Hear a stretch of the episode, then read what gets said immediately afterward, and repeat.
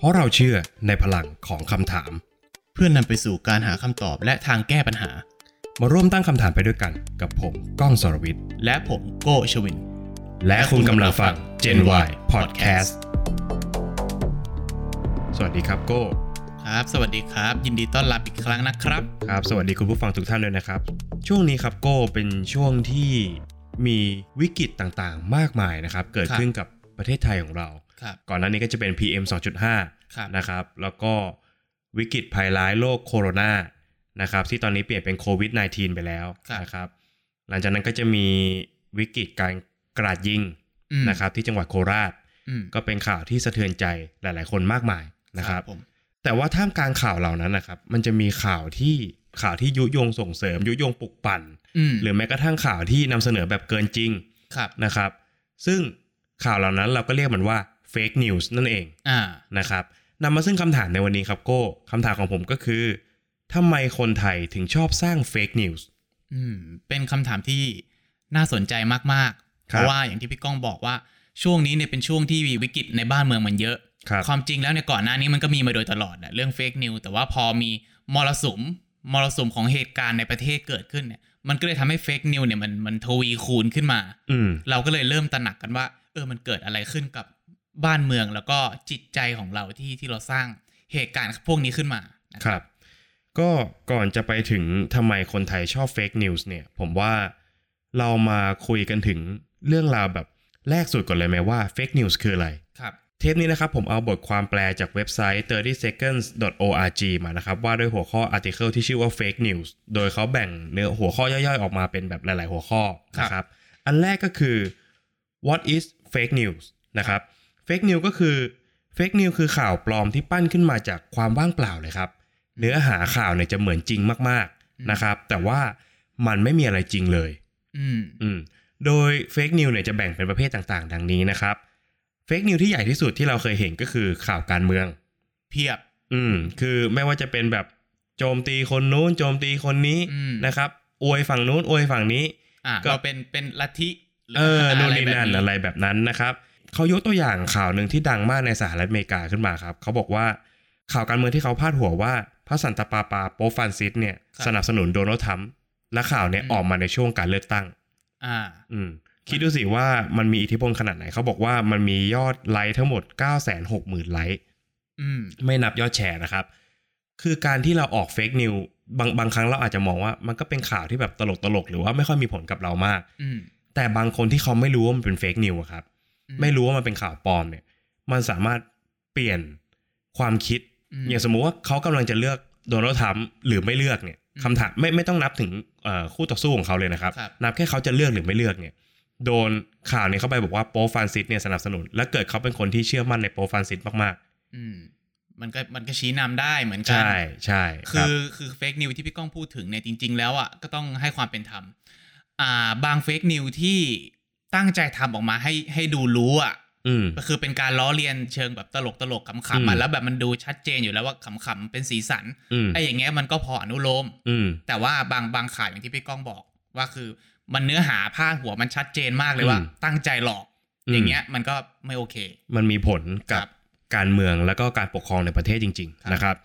ข้อที่ 2 ก็คือข่าวปลอมทั่วไปนะครับเขามักจะจับเอารูปเหตุการณ์จริงเนี่ย อย่างเช่นแบบอ่ารถชน นะครับ แต่ว่าเขาก็จะนำมาพาดหัวใหม่ เช่นแบบว่ามีคนวิ่งตัดหน้ารถ ทั้งที่จริงๆมันเป็นเหตุรถชนที่แบบเกิดขึ้นโดยปกติอยู่แล้วอืมอะไรอย่างเงี้ยเพื่อเรียกให้คนเข้าไปอ่าน อืมอืม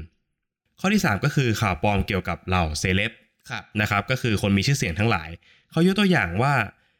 มันมีข่าวหนึ่งครับที่เกี่ยวกับเลโอนาร์โดดิคาปริโอออกมาให้สัมภาษณ์ว่า เขาจะย้ายไปอยู่ในฟาร์ม แล้วก็ปลูกไร่ทำสวนแล้วก็ใช้ชีวิตอย่างสงบสุขอืมซึ่ง ไอ้ข่าวเนี้ยมันปลอมร้อยเปอร์เซ็นต์เลโอนาร์โดไม่เคยพูดนะครับอืมแล้วเขาบอกว่าประโยคเดียวกันเนี้ยในเนื้อข่าวเนี้ยถูกแชร์ออกไปกว่าอีกร้อยกว่าข่าว โดยเปลี่ยนชื่อนักแสดงที่อยู่ในข่าวทั้งหมดเลย คือมีทุกคนอยากอยู่ในฟาร์มกันหมดเลยนะครับ ครับ น่าสนใจดีครับ ข้อที่ 4 ก็คือข่าวปลอมเพื่อใช้ในการขายของ อย่างเช่นเราจะเคยเห็นว่าอ่ามีอยู่ช่วงหนึ่ง ที่เคย feed อยู่ในเมืองไทยบ่อยๆนะครับการกินกล้วยหอมติดกันกี่วันกี่วันจะเป็นการดีท็อกซ์อืมนะครับแล้วก็แก้อาการปวดหัว แก้อาการนู่นนี่นั่นอืมนะครับสรรพคุณมันจะดี over เลยครับ เพราะว่ามันเป็นข่าวปลอมอืมอืมนะครับ คือจริง ๆ แล้วนัยยะของมันเนี่ยคือเขาให้เราคลิกเข้าไปอ่านข่าวนี้อืมนะครับ เพื่อในข่าวนั้นอะ มันจะมีโฆษณาที่เกี่ยวข้องมากมาย อย่างเช่นแบบเราต้องการจะดีท็อกอยู่แล้ว เราถึงคลิกข่าวนี้เข้าไปถูกไหมครับอืมในนั้นก็จะมีโฆษณายาดีท็อกเต็มไปหมดเลยอืม นั่นแหละครับ fake news นะครับ ข้อที่ 5 คือ ข่าวปลอมที่สร้างความกลัว อย่างเช่นเคสการยิงโคราชของเราเนี่ยมีเยอะมาก เคสโคโรนาก็เยอะนะครับ ที่เขียนข่าวออกมาเกินจริงให้มันดูแบบสร้างความปั่นป่วนนะครับมีมีเสริมพี่ก้องนิดนึงคือคนนอกจากคนที่ตั้งใจจะเขียนข่าวแล้วเนี่ย คนที่สร้างความปั่นป่วนเนี่ยโดยการโพสต์ภาพตัวเองออกมา ซึ่งตอนนี้โดนจับได้แล้วนะอืมว่าเขาจะลงมือต่อจากคนที่กราดยิงโคราชอืมจะไปกราดยิงที่อื่นต่อ แล้วก็ถ่ายรูปคู่กับปืนอืมอืมตอนนี้แล้วก็สารภาพว่าเมา อันเนี้ยอืมผมก็ถือว่าเป็นเฟกนิวด้วยนะใช่เป็นมันเป็นเป็นการปลุกปั่นอย่างหนึ่งใช่อะใช่อืมแย่มากครับ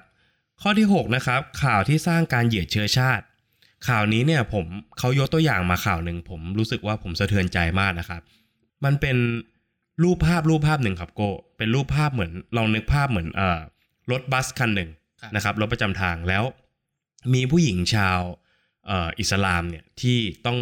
ปิดหน้าปิดตาทั้งหมดเหลือแค่แววตาอย่างเดียวครับนะครับอ่าแล้วก็นั่งเรียงกันทั้งรถบัสเลยๆอืมนะครับเมื่อรูปภาพนี้ถูกแชร์ออกไปเนี่ยคนอเมริกาหลายคนที่เหยียดศาสนาเราเนี้ยก็จะมาลุมถล่มถล่มถล่มแบบรถพวกนี้มันเป็นรถของอเมริกันชนเว้ยอะไรอย่างเงี้ยนะครับแล้วก็แล้วก็ถล่มกันไปเยอะแยะมากมาย แต่ปรากฏว่าครับมันมีสำนักพิมพ์สำนักพิมพ์หนึ่งเอารูปภาพเนี่ยครับมาเพิ่ม brightness คือเพิ่มความสว่างขึ้นมาอืมปรากฏว่ามันเป็นเบาะเปล่าๆหมดเลยครับ มันเป็นเบาะเปล่าทั้งคันเลยอ๋อคือคือเรานึกภาพเบาะที่เอ่อสูงขึ้นมาแล้วก็โค้งมนๆตรงตรงข้างบนนะคอ่ารับเหมือนเหมือนรถทัวร์อย่างงี้อ่ามันอะมันจะดูเหมือนเอ่อศีรษะของสุภาพสตรีที่ที่มีผ้าคลุมครับ ซึ่งโดนถล่มเละเลยแล้วปรากฏว่าพอแค่เพิ่มไบเน็ตเปลี่ยนมุมมองขึ้นมาเนี่ยกลายเป็นแบบ คนละเรื่องเลยอืมนะครับ ซึ่งก็คนที่สร้างถูกสร้างความเกลียดชังเนี่ยก็เกลียดชังไปแล้วเรียบร้อยมันมีข่าวปลอมอื่นๆอีกมากมายนะครับ ไม่ว่าจะเป็นเอ่อข่าวปลอมเรื่องเพศนะครับอะก็เสริมสมรรถนะนู่นนี่นั่นอะไรว่าไปนะครับ ข่าวปลอมเกี่ยวกับเรื่องลี้ลับตำนาน หรือว่าทฤษฎีสมคบคิด เช่นแบบ UFO หรือว่า Illuminati นะครับครับ เราไม่ได้พูดถึงอะไรนะครับ เราพูดถึง Illuminati เฉยๆนะครับครับ แล้วแล้วก็มีข่าวปลอมเกี่ยวกับเรื่องตลกที่เอาไว้เรียก ยอดไลค์กับยอดแชร์ อันนี้ก็พอขำๆนะครับ แล้วก็สุดท้ายก็คือเป็นเอ่อข่าวปลอมที่เกี่ยวกับการแคปแชทเห็นไหมมันจะมีแบบแคปหน้าจอของเออบทสนทนาอืมที่เป็นแบบเทคครับออกมาแล้วก็เล่าเรื่องนะครับ หรือไม่ก็เป็น deep fake deep fake เนี่ยคือการที่เราตัดต่อหน้าของคนคนหนึ่งไปไว้กับเอ่อการกระทำของอีกคนคนหนึ่งอืมซึ่งมันสามารถตัดต่ออะไรไปได้แบบโอ้น่ากลัวมากมายเลยนะครับ อย่างกรณีรถอ่าพ่อของนักการเมืองคนหนึ่งที่บอกว่าไปขับรถชนแล้วก็บอกว่า อันนี้เป็นการตัดต่อก็อาจอืจะมเป็นดีเฟกก็ได้นะครับอืมเทคโนโลยีมันอาจจะล้ำมากขนาดนั้นก็ได้อ่าหลังจากที่เราดูประเภทกันแล้วเนี่ย เราก็เริ่มเกิดความสงสัยว่าเอ้ยไอ้ประเภทต่างๆ เหล่าเนี้ยคือมันไปได้ถึงทุกวงการจริง ๆ ไม่ว่าจะเป็นแบบการเมืองหรือว่าเรื่องของการเหยียดชนชาติอืมเอ๊ะมันเกิดจากอะไรแล้วมาดูสาเหตุกันบ้างดีไหมอืมดีครับดีครับ อ่าเพราะฉะนั้นเนี่ยคือก่อนที่เราจะพูดถึงว่าทำไมเราถึงต้องสร้างเฟกนิวเหล่านี้ขึ้นมาเนี่ยผมดูรู้สึกว่ามันจะดูเป็นการอ่าพูดถึงปลายเหตุไปสักนิดหนึ่งครับนะครับ เพราะฉะนั้นผมก็เลยเช่นเคยครับ ผมก็เลยจะขอย้อนกลับไปที่ต้นเหตุดีกว่าอืมในมุมมองของผมนะครับ ผมคิดว่าเรื่องแบบนี้เนี่ยเรื่องของการสร้างเฟกนิวเนี่ยมันเริ่มมาจากพฤติกรรมการโกหกก่อนครับ พฤติกรรมการโกหกของเด็กครับ ผมจะพาเราย้อนกลับไปสมัยวัยเด็กเลยนะครับ ก่อนอื่นเราต้องตั้งคำถามก่อนครับว่าทำไมเราถึงต้องโกหกกันในชีวิตประจำวันทำไมอืมเด็กถึงต้องโกหกแพทย์เฉพาะทางด้านกุมารเวชศาสตร์พัฒนาการและพฤติกรรมเนี่ยเขาก็ให้ความเห็นเรื่องนี้เอาไว้ครับเขาบอกว่าอ่าในช่วงเด็กก่อนที่จะถึงหกขวบเนี่ยเขาจะรู้สึกว่าเขาแยกแยะความจริงกับจินตนาการไม่ออกอืมเช่นแบบพี่ก้องเคยอะสมัยพี่ก้องเด็กๆพี่ก้องชอบแบทแมนใช่ไหมอืมพี่ก้องก็จะคิดว่าตัวเองเนี่ยเป็นฮีโร่อ่าถูกครับอ่าพี่ก้องก็จะแบบ ทำนู่นทำนี่แล้วก็ทุกอย่างคือความจริงกับจินตนาการเนี่ยมันปนกันไปหมเอดอมันกลืนกันไป แล้วสมมุติว่าพี่ก้องเกิดบังเอิญไปทำแก้วแตกขึ้นมา อืม ถ้าเกิดพ่อแม่กลับมาเห็นว่า เอ้ย นี่ทำอะไรจะอืมดุจะด่า พี่ก้องอืมก็อาจจะบอกว่าอ๋อแบบโจ๊กเกอร์เป็นคนทำอะไรอย่างเงี้ยอืมคือคือเด็กจะแยกไม่ออกอืมเพราะว่าเขายังเขายังเป็นเด็กอยู่นะครับอืมทีนี้เนี่ยพอไอการที่เด็กโกหก เพราะว่าเรื่องแบบนี้เนี่ยมันเกิดมาจากพฤติกรรมการเลี้ยงดูของพ่อแม่อืมที่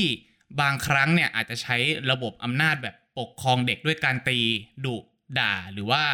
บางทีอาจจะคาดหวังในตัวเด็กมากเกินไปทำให้เด็กเนี่ยรู้สึกว่าไม่กล้าที่จะทำให้ผู้ใหญ่เนี่ยผิดหวัง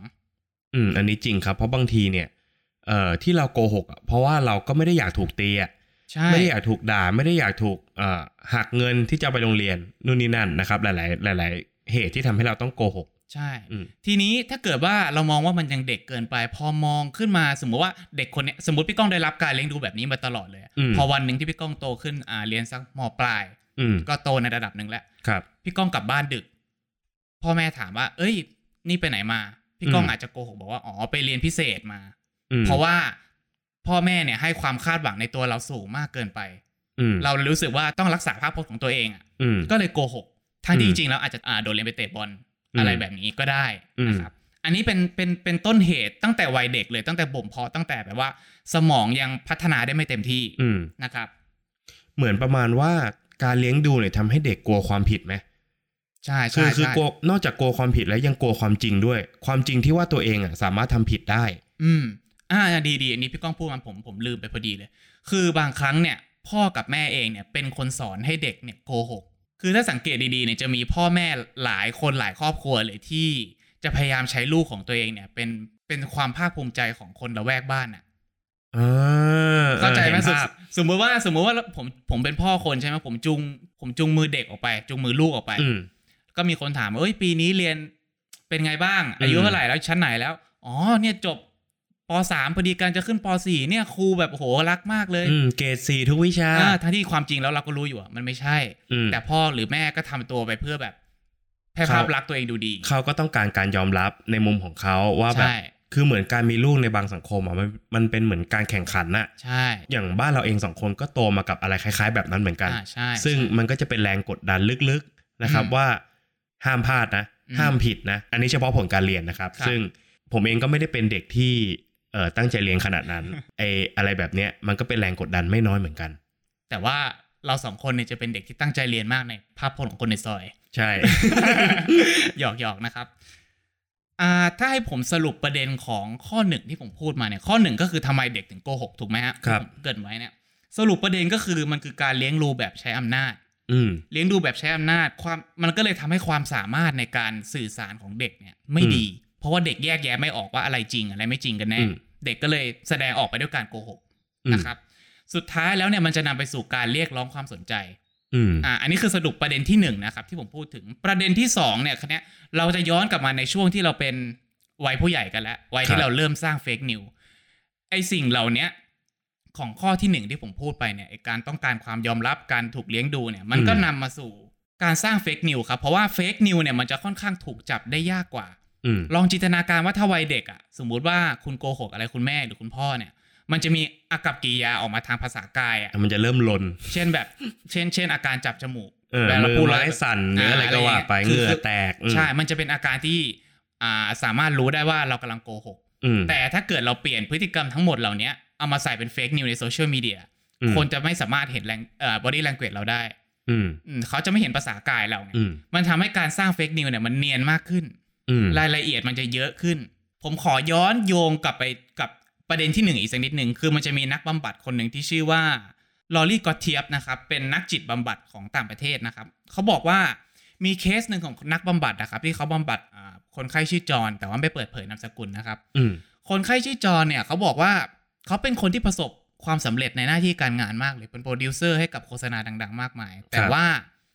เขามีนิสัยอย่างหนึ่งก็คือจะชอบด่าชอบตำหนิ ชอบหาว่าทุกคนเนี่ยปัญญาอ่อนไปหมดเลย อืมคือไม่พอใจอะไรสักอย่างบนโลกใบนี้เลยแน่นอนว่ามันไม่มีใครที่แบบไม่ดีไม่ดีไปหมดทุกอย่างหรอกเออมันมันมักจะเป็น character ของเอ่อหัวหน้าในในบางสายงานที่เราอืมมักจะเห็นนะใช่อืมใช่คุณ Lori เนี่ยก็บอกว่าทุกครั้งที่จอห์นมันจะต้องหงุดหงิดอยู่เสมอ แล้วก็ทำตัวแบบไม่ค่อยเกรงใจแต่ด่าคนนู้นคนนี้อยู่ตลอดเวลา ปัญหาคือเขาบอกว่า โลลิจับสังเกตได้อย่างหนึ่งว่า จอห์นเนี่ยจะหงุดหงิดเป็นพิเศษเวลาที่ถูกถามเรื่องเกี่ยวกับวัยเด็กอืมแล้วก็จอห์นจะไม่ยอมตอบ เป็นไปได้ไหมว่ามันจะเกี่ยวโยงกับข้อแรกที่ผมพูดไปว่าเขาอาจจะถูกเลี้ยงดูมาแบบเข้มงวดจนเกินไป อืมคุณโลลิเนี่ยให้ความเห็นว่าจริง ๆ แล้วบางครั้งเนี่ย การที่จอห์นอะ ไปเข้มงวดกับคนอื่นมากเกินไปอะนั่นคือเขากำลังเข้มงวดอยู่กับตัวเองมากเกินไปหรือเปล่า อืมหมายถึงว่าเขากำลังสรรสร้างผลงานอะไรบางอย่างเนี่ยอืมซึ่งถ้าใครทำอะไรไม่ถูกใจเขาเนี่ย อะถ้าวิเคราะห์แบบเบื้องลึกเลยคือเขากลัวโดนพ่อแม่ตัวเองด่า อ่าใช่ใช่อืมใช่สมมันเป็นพื้นฐาน แต่ว่าไอไองานแบบงานที่เขาทำเนี่ยมันเป็นงานทีมเวิร์กอืมเพราะฉะนั้นคือถ้าเขาเป็น head ใหญ่สุด แล้วงานมันออกมาไม่ดีเนี่ยเขาอาจจะมีปมอะไรบางอย่างเกี่ยวกับพ่อแม่ว่าอืมสมมติว่าเอาวันหนึ่งพ่อแม่ดูโฆษณาเขาทางทีวี แล้วบอกว่ามันไม่ได้เรื่องเลยเนี่ย อืมเขาก็เขาเขาเป็นผลคนสุดท้ายที่ได้รับคำใช่คำติแบบนี้ไง เพราะฉะนั้นคือ คนแรกที่จะโดนเขาติก่อนก็คือทีมงานอืมอ๋อนี่คือมันเป็นมันเป็นมุมสะท้อนเห็นไหมอืมซึ่งมันเกี่ยวโยงกับ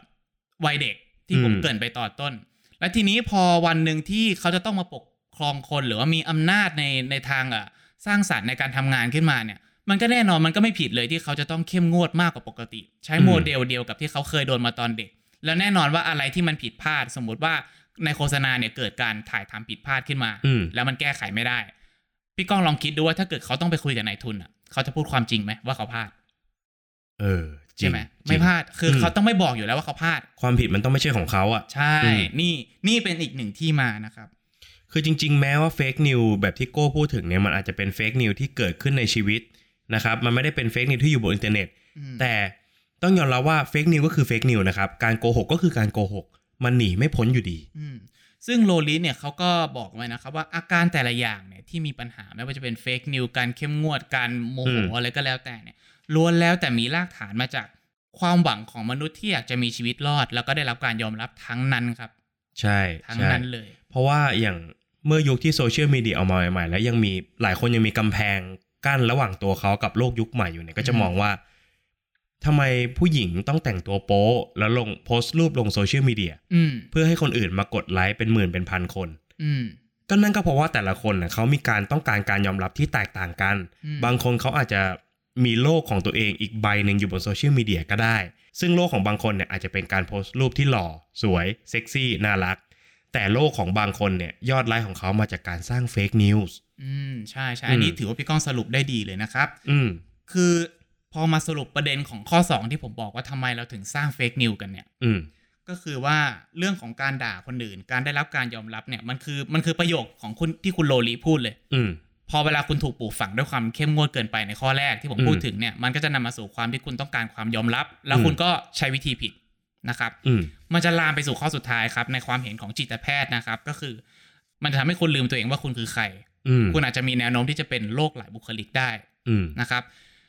แพทย์หญิงอัมพรนะครับเบญจพลพิทักษ์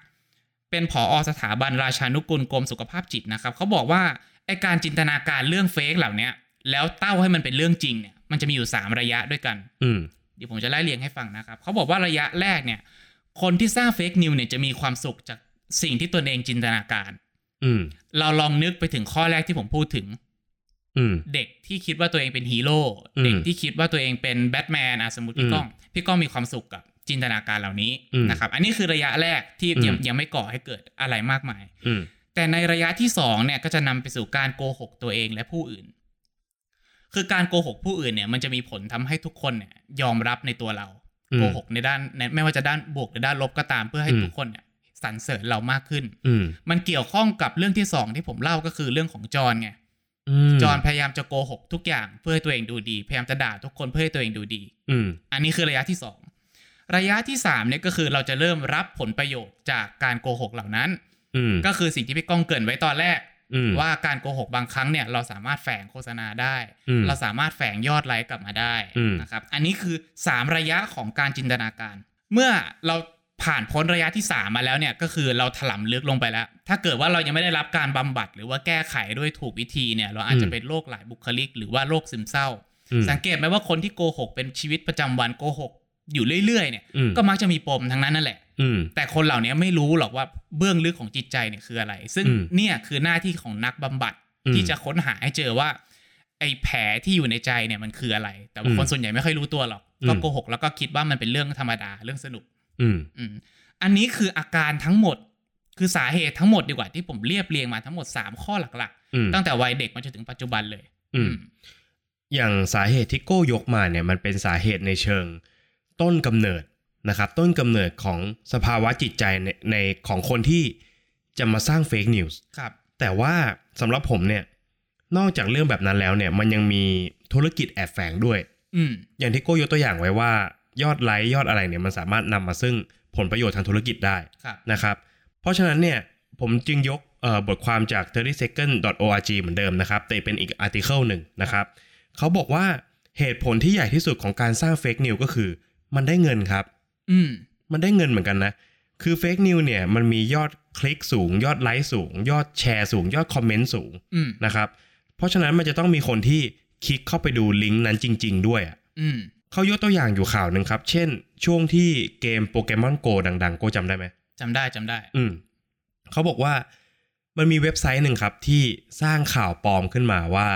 เขาไปเอารูปแบบรูปที่รถชนกันแบบหนักๆเลยนะ คือชนกันเหมือนแบบ ต่อกันเป็นอุโมงค์เลยอะคือยาวมาก แล้วก็พาดหัวข่าวว่ารถชนเหตุเพราะว่าคนขับเนี่ย วิ่งไล่จับปิกาจู มันเป็นข่าวปลอมแบบไม่ใช่เลยอืมนะครับ คนละเรื่องเลย แล้วก็มีข่าวนี้มียอดแชร์ถึง 60,000 ครั้ง แล้วก็ได้รับไลค์ถึง 150,000ไลค์และคิดดูว่ารายได้มันจะขนาดไหน กับการที่คนคลิกเข้ามาดูโฆษณาใช่นะครับ อีกตัวอย่างหนึ่งครับเขาบอกว่าข่าวปลอมในช่วงยุคเอ่อ การหาเสียงการเลือกตั้งแคมเปญต่างๆ ของอเมริกันเนี่ยอย่างเช่นข่าวที่ผมบอกว่าโปฟรานซิสกับเอ่อโดนัลด์ทรัมป์นะครับเขาบอกว่าบางแหล่งข่าวเนี่ยสามารถสร้างรายได้โฆษณานับ 1,000 ดอลลาร์ต่อเดือน ซึ่งตีเป็นเงินไทยราวๆประมาณ 31,200 บาทอืมต่อเดือนในการสร้าง fake news ช่วงการรณรงค์หาเสียงอืมซึ่งผมมองว่าคนที่ทำ fake news เนี่ยมักจะไม่ได้ทำแบบเว็บไซต์เดียวหรอกครับอันนี้แค่ต่อเว็บอืมสามหมื่นกว่าบาท เยอะกว่าคนทำงานหาเช้ากินค่ำอีกนะครับ อืมเยอะกว่าพวกเราแบบสองสามเท่าตัว ครับ แล้วก็บทความนี้เขาทิ้งท้ายไว้อย่างน่าสนใจครับเขาบอกว่า แม้ว่าเฟกนิวต่างๆเนี่ยมันจะไม่ได้ส่งผลกระทบกับเราโดยตรง เช่น มันไม่ได้เอาเงินเราไปอืมคือเราอาจจะคิดว่าเฟกก็เฟกไปสิเราไม่ได้เสียเงินอะไรกับการอ่านเฟกนิวถูกไหมอืมแต่ว่าเนื้อข่าวนั้นนะมันต้องพิจารณานะครับ เพราะว่าบางครั้งเนี่ยเนื้อข่าวมันเอ่อสั่นคลอนความสงบสุขของสังคมอยู่เหมือนกันอื มมันอืมก็มีผลถึงตัวคุณเหมือนกันนั่นแหละ ใช่ สมมุติอะว่ามีคนปล่อยข่าวว่าจะไปวางระเบิดใน BTS อืม คุณคิดว่าไม่เกี่ยวกับคุณนะแต่ BTS ปิดให้บริการ อย่างเงี้ยอืมคุณประเทศกับชะงักไหมเลยนะ ใช่อืมอืมนะครับ อะ เมื่อกี้เราพูดกันถึงสาเหตุไปแล้ว ทีนี้เรามาดูปลายทางของ fake news กันบ้างไหมครับ ว่าทำไมคนถึงต้องแชร์ fake news กัน ครับผมดีครับ อืม จากเว็บไซต์เดิมนะครับเขาบอกว่า fake news เนี่ย ข้อแรกเขาบอกว่ามันแนบเนียนมากๆจนเราต้องตกหลุมพราง บางที fake news เนี่ยลองมองในหลักจิตวิทยานะครับ เราจะมีทั้งสิ่งที่เราชอบ และเราเกลียดอยู่ในอืมตัวเอง เช่นแบบเราชอบพัก A แต่อืมเกลียดพัก B ครับนะครับ การมี fake news เนี่ยมันเป็นเครื่องยืนยันนะครับ เครื่องยืนยันความเชื่อนั้นๆ ให้เป็นรูปธรรมมากขึ้น อืมอืมเรานึกดูสิสมมุติว่าเราเราเรารักพัก A เกลียดพรรค B ใช่ไหมอืมแล้วมีเฟกนิวเขียนโจมตีพัก B แบบ สุดขั้วเลยอะครับ แล้วเราคิดว่ามันเป็นข่าวจริงอะมันเหมือนแบบว่า การที่เราเห็นข่าวอะแล้วมันโจมตีคนที่เราไม่ชอบอะแล้วก็เชื่อชูคนที่เราชอบอะเราจะตัดการกลั่นกรองออกไปอะอืมแล้วเราก็คิดว่ามันเป็นเครื่องยืนยันว่า นี่ไงเห็นไหมบอกแล้วว่าไอ้เนี่ยมันเลวมบอกแล้วว่าไอ้นี่มันชั่ว บอกแล้วว่าพักที่ฉันเลือกเนี่ยมันดีอ่าบอกแล้วว่ามันเป็นคนปล่อย PM 2.5 มา เออ อะไรอย่างนั้น มันก็เป็นเครื่องตอกย้ำนะครับอืมว่าทำไมความเชื่อเราถึงถูกต้องอืม ซึ่งจริง ๆอะมันผิดอืมมันผิดเพราะมันเป็นเฟกนิวนะครับ ข้อต่อมาก็คือเพราะว่าเราเนี่ยไม่สามารถระบุตัวตนของเว็บไซต์ที่ปล่อยเฟกนิวได้ อืมอืมเขายกตัวอย่างว่าอย่างเวลาเราดูทีวีเนี่ย มันก็จะมีอ่าช่องฟรีทีวีนะครับ ช่องเคเบิลช่องอะไรก็ตามแต่ ซึ่งแต่ละช่องเนี่ยจะมีเลขช่องที่เราจำได้ครับ เวลาที่เราอ่านหนังสือพิมพ์นะครับ ก็จะมีพาดหัวของแต่ละฉบับที่เราจำได้ครับ แต่เว็บไซต์เนี่ยโก้จำ URL เว็บไซต์ของลิงก์ข่าวได้ไหม จำไม่ได้เป็นเปอร์เซ็นต์เปอร์เซ็นต์อะถูกไหมคือมันไม่มีใครจำ URL ของเว็บไซต์ข่าวได้แน่นอน โดยเฉพาะลิงก์ที่เป็นข่าวนั้นๆน่ะ เต็มที่ก็จำแค่ชื่อเว็บไซต์อืมถูกไหมอืมเพราะฉะนั้นคือการที่เราระบุอะไรไม่ได้เนี่ยทำให้เราเนี่ยละเลยที่จะตรวจสอบ อืมแล้วก็เออแชร์ซะเพราะบางทีแบบเราเห็นชื่อแค่ตัวเว็บไซต์มันคล้ายๆ กับชื่อสำนักข่าว บางทีอืมแบบเขาเปลี่ยนเทคแค่ตัวเดียวนิดเดียว หรือเปลี่ยนแบบ .net เป็น .org หรือ .com อย่างเงี้ยครับเขาเปลี่ยนแต่ว่าชื่อข้างหน้ามันเหมือนกัน เราก็คล้อยตาม อืมอืม ข้อสุดท้ายก็คือ เพราะว่าข่าวปลอมเนี่ยมันเล่นกับอารมณ์ของเราอืมไม่ว่าจะเป็นข่าวที่เล่นเรื่องอะอย่างที่ผมเกรินไปเรื่องสุขภาพนะครับ ว่าเออเราอยากหุ่นดีขึ้น เราก็เลยแชร์นะครับ ข่าวที่เล่นกับความตื่นตระหนกตกใจ เช่นเอ่อวางระเบิดบน BTS อ่าที่โกยกตัวอย่างใช่อะเราก็เลยแบบเฮ้ยเราอยากแชร์ให้เพื่อนเรารู้ เพราะว่ามันน่ากลัวอืมหรือแม้กระทั่งข่าวตลกที่แบบมีลุงถอดรองเท้า วิ่งไล่จับแมวอะไรอย่างเงี้ยอ่าซึ่งมันทุกอย่างมันมันเกี่ยวข้องกับมวลอารมณ์เราหมดเลยทำให้เราเนี่ย กดแชร์ได้อย่างไม่คิดเลยครับอืมคือมันเป็นเรื่องของอย่างที่พี่ก้องบอกมันเป็นเรื่องจิตวิทยานะคือไอ้พวกเฟกนิวเหล่านี้จริง ๆอะต้องนับถือว่าคนสร้างเนี่ยก็เก่ง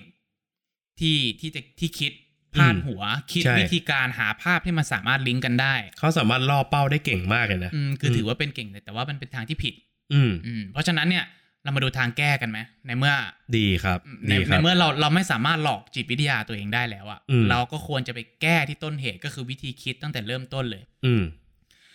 อย่างที่ผมบอกไปตอนแรกอะครับ ว่า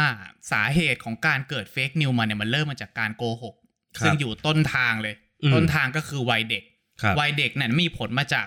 การเลี้ยงดูจากพ่อแม่นั่นเอง อืมทางแก้สำหรับผมเนี่ย ผมรู้สึกว่า พ่อแม่เองเนี่ยก็ต้องมีการเลี้ยงดูที่ทำกันบ้านอืม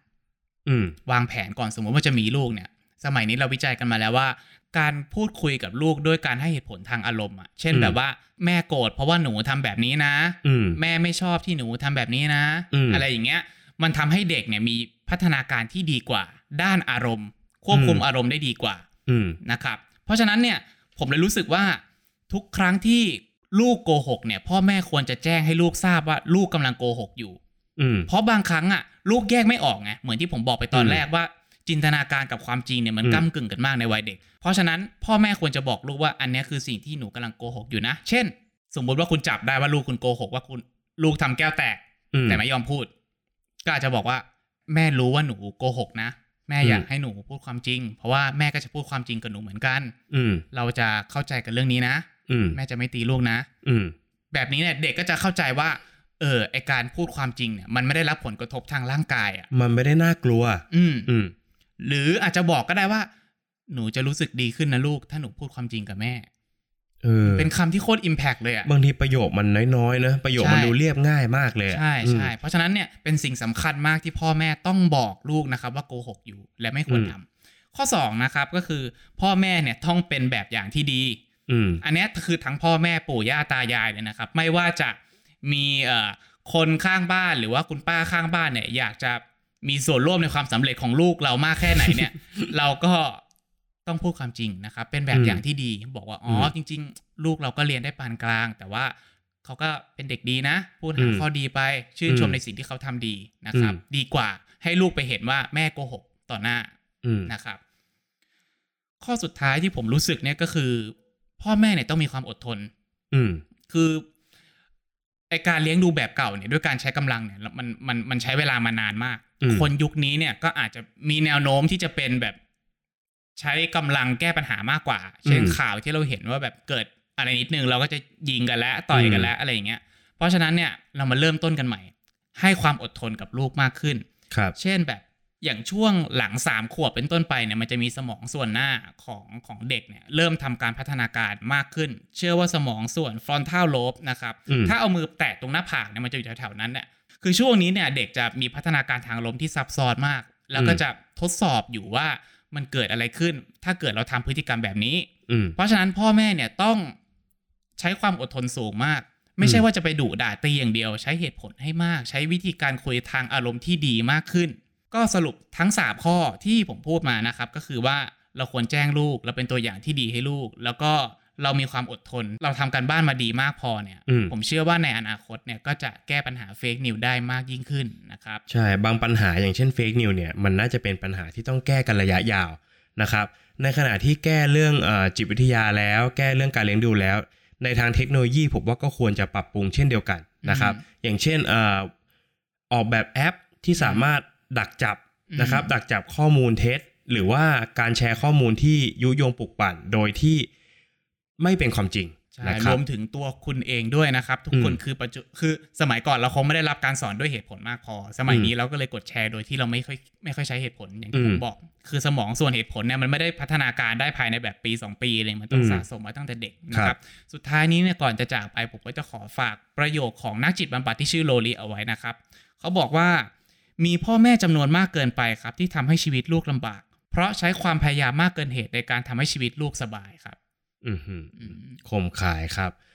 ก็หวังว่าคุณผู้ฟังทุกท่านจะได้รับประโยชน์อะไรบ้างจากเทปเทปนี้นะครับครับผมก็ต้องขอฝากไว้เช่นเคยนะครับสำหรับช่องทางการรับฟังนะครับ ไม่ว่าจะเป็น Apple Podcast Podbean Spotify YouTube Channel และ Pillowcast ครับใน Pillowcast เนี่ยจะมีฟังก์ชันพิเศษฟังก์ชันหนึ่งนะครับ ซึ่งก็คือการที่ผู้ฟังทุกท่านเนี่ย สามารถ donate หรือว่าส่งของขวัญให้กับเหล่า podcaster ได้นะครับ เพราะฉะนั้นผู้ฟังทุกท่านใครที่ฟัง Gen Y แล้วรู้สึกว่าอยากสนับสนุนอืมนะครับ ก็สามารถส่งของขวัญให้กับพวกเราได้ นะครับอีกหนึ่งการสนับสนุนเช่นเดียวกันนะครับ ที่